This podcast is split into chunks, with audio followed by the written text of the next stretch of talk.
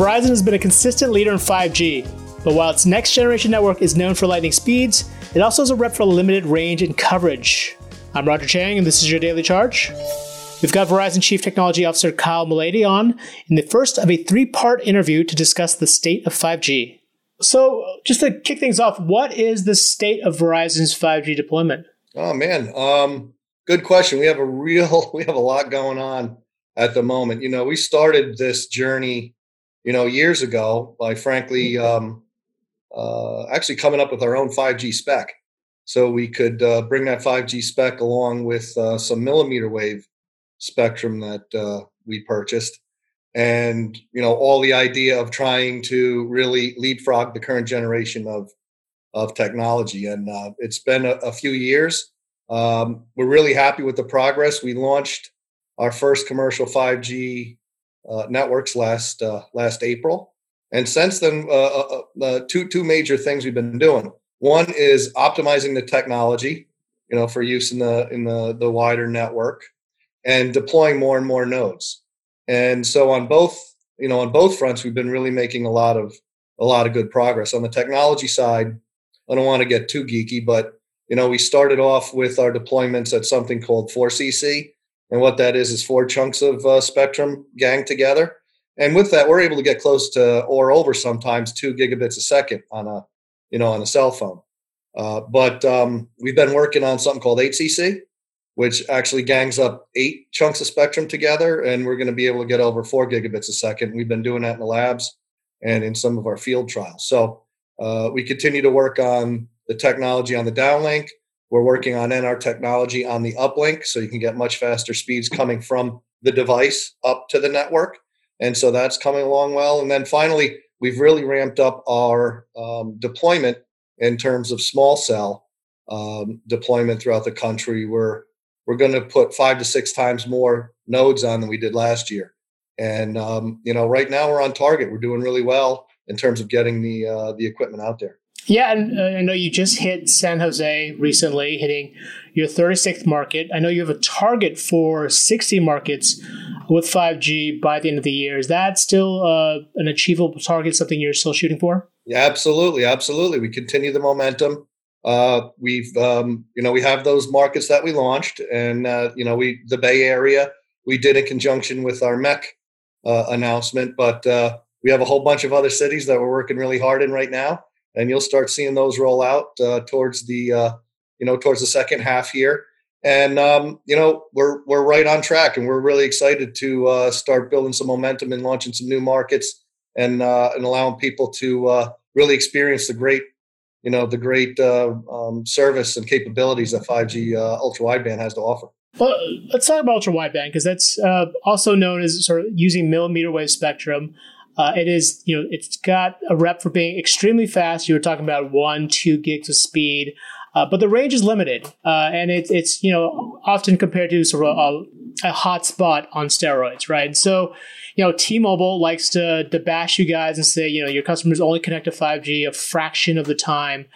Uh, what do you say to that, especially as you're, as you're broadening your deployment uh, and you're positioning this for consumers as something that they'd want to have?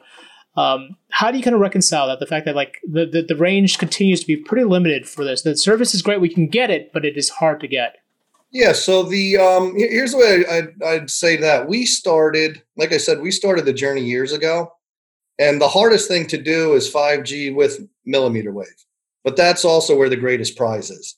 That is where you can really fundamentally change the way wireless works. And it wasn't it wasn't lost on us that the range is certainly limited compared to a 700 uh, network, 850 network, and the you know the low band uh, spectrum that we had before. But I'll be honest, years ago we weren't even sure you could use millimeter wave in a wireless commercial network. We've proven that to be the case.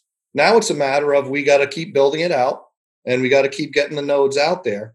But the technology is working as as we'd expect. So there hasn't been any surprises in terms of how much coverage. Now it's the ability to to get it out there, get it more deeply deployed, and also what you'll start seeing from us for in uh, the rest of the year here, we're going to be putting out what we call 5G nationwide, uh, which uses a technology called DSS, which allows us 5G and 4G to share uh, low band spectrum. So that's how we're going to get out our nationwide coverage starting in the once again in the second half of this year. Uh, we've been working on that technology for a while with our partners, and uh, we're going right. We, we've done field trials. Now we're in the middle of deploying it and testing it in live networks, and you'll see that in the, the second half of the year here too.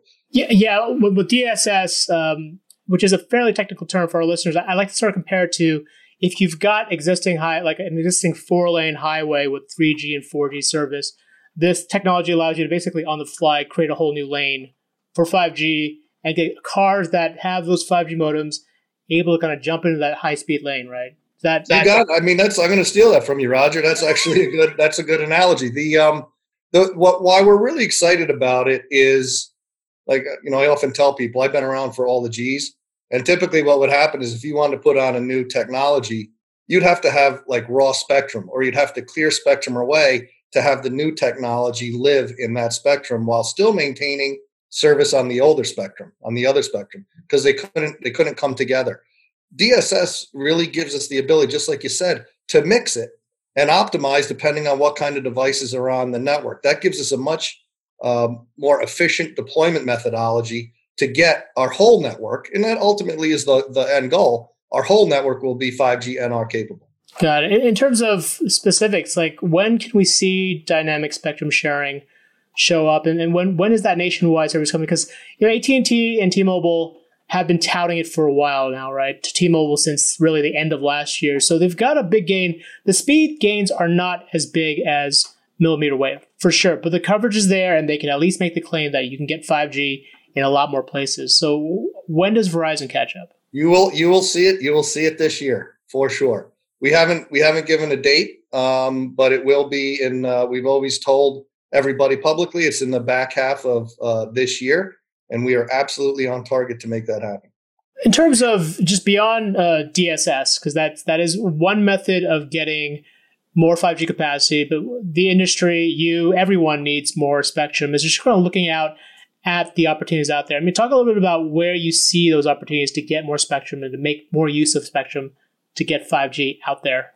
You know, I, I, give the, the government a lot of credit. There's been, as you know, there's been millimeter wave auctions recently. There's been a bunch of those. They've been very well uh, subscribed to. Um, right now, there's a CBRS auction going on.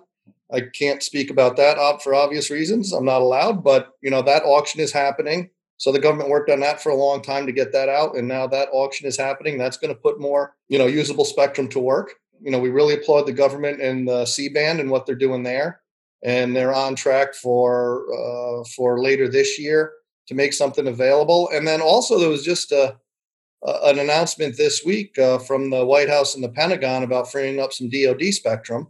Now, and that's that's fantastic. They're talking about 100 megahertz of width, and you know that's fantastic. That is enough bandwidth. You have to remember, we when we started this industry, we were talking five and 10 megahertz chunks and now the government's making available huge, huge swaths of uh, spectrum, which, if in you know the right hands and investments come along, can really, really up the up the game and really further what we can do in wireless here in the United States. So there's a lot of good runway for new spectrum coming coming available, and and we're excited that uh, that's happening, and uh, we look to participate. And just for our listeners who are less savvy about the the nature of spectrum and the different flavors of spectrum. In terms of the, the opportunities you see out there and the, the spectrum that's getting freed up, how does that augment your 5G network? Is it is it more high band stuff, more mid band, more low band? It's a little bit of the, all of it, I'm sure. But uh, as you're sort of seeing the opportunities, like where do you sort of see the biggest opportunities for bulking up 5G? Yeah, good. So that, that that's a, a great question. So we just uh, you know sometimes in my industry we get uh, we we just talk in the parlance of it and uh, we get caught up. But it's almost to what you were saying before. There's trade offs, and it's really physics. So the higher up you go into the gigahertz range, the signal doesn't carry as far. And if you're down in low band spectrum, the signal carries farther, but the, the spectrum swaths seem to be, they're a lot less. They're not as wide. So it's this trade off. So we, um, we have great assets all across the, uh, you know, the low band, the, the millimeter wave. We, uh, uh, we have the most millimeter wave in the nation. And then there's the mid band. And the mid band's um, really good because it's uh, it's a mix of both. You get the best of both worlds, if you will. You get you get good coverage, uh, but you get not as much bandwidth and big swaths as you do in millimeter wave, but you get you get good chunks, and that's what the government's put up, and um, and that's why it's interesting. So you have you, you, in your portfolio, you'd like to have all three of these uh, chunks of spectrum, and so you can optimize your overall uh, wireless uh, and networking experience. Now, uh, sort of looking ahead to uh, really the the fall, we're going to see more high profile 5G devices. Um, we've seen T-Mobile leapfrog AT&T as number two player, thanks really to its acquisition of Sprint. Uh, but I'm just curious, as, as you're, you're, looking, you know, as you're looking down, you're the as the as the leader. Uh, if there is, is there anything you're doing special from, I guess, a technical perspective to maintain that edge, maintain that lead over your competitors? Yeah, you know what, Roger? I don't. We're not doing anything different than we we we ever have. I mean, a reliable, great network is the basis of our brand. And what my team and I do every day is really just to make sure we continue to do that. And a lot of it comes down to maybe not even so much this, you know, the fancy technology, if you will. It's more about the reliability, making sure you're doing your preventative maintenance on your networks, making sure you have redundancy, making sure you're optimizing the best you can. So every single day, me and my folks, we show up and we just want to make the bet the network better than we did yesterday. And it really shows up. So really understanding your network, the ability to characterize its performance, the ability to understand when you tweak something, what's going to happen as a result, keeping on top of capacity. There's a whole bunch of things we do in engineering and operations just to make sure when somebody hits send or opens a data session, the thing works. So so really it's that is is what we continue our mantra uh, best quality network. We live it every day, and that's what we're going to continue to do. And part of that, though, is pressing the technology envelope. that's the other part we need to do, and we've been doing it. I'll tell you, like I said, I've been around for all the G's. I've never, you know, we're talking specifically about 5G and RAN right now, radio access network. But what's going on in the core, what we're doing with mobile edge compute, and how a whole bunch of different technologies are coming together to really spur a whole nother level, I think, of innovation that's really going to be exciting over the next five years. That's that's really where where we get excited about. So in a nutshell, two things: quality, reliability, always focusing on that, and then pushing the technology. That's that's our that's our mantra. That's what we're going to keep doing. Gotcha. And, and you know, as you said, you launched your first 5G City really back in April of last year. So it's been you've had considerable amount of time to kind of run these networks, test things out. What are some of the key lessons that you've learned since that first deployment? Yeah, so that's why, and that's actually why we did the TF2. I'm a firm believer in, and maybe, you know, I, I think you learn by actually getting something into real life scenarios. There's always good work to do in a lab, but get the technology out in real life scenarios and you run into things you would not have otherwise thought about. And then you start testing it. You start thinking about technology, how I can optimize it. Um, a good example is our first revs of hardware and software uh, in 5G millimeter wave. We weren't getting exactly what we call the link budget out of what we thought we would get. So we've been working on that and optimizing it with our partners. Now we're getting uh, to the to, to the theoretical things that we thought we would get to. Then we're also learning other things, how different technologies are working in conjunction uh, with this new technology, and we're able to you know work on that and work with our partners to to optimize that. So we still haven't learned everything. We're going to learn more, but once we learn more, we can characterize it, we can optimize it, we can just keep making it better, better, and better. And, and you know, the same thing happens for LTE today. When we first launched LTE, you know, we optimized it and there wasn't something, there wasn't even technology called carrier aggregation. But over time, we learned how to do that. And now that's, uh, that's commonplace in the industry. And so I just, we're just at the beginning of this and, and we're going to keep, uh, we're going to keep working on it and making it better, better, and better. That wraps up the first part of our three part interview with Verizon CTO Kyle Malady. Check back in tomorrow for the second part. For the Daily Charge, I'm Roger Cheng.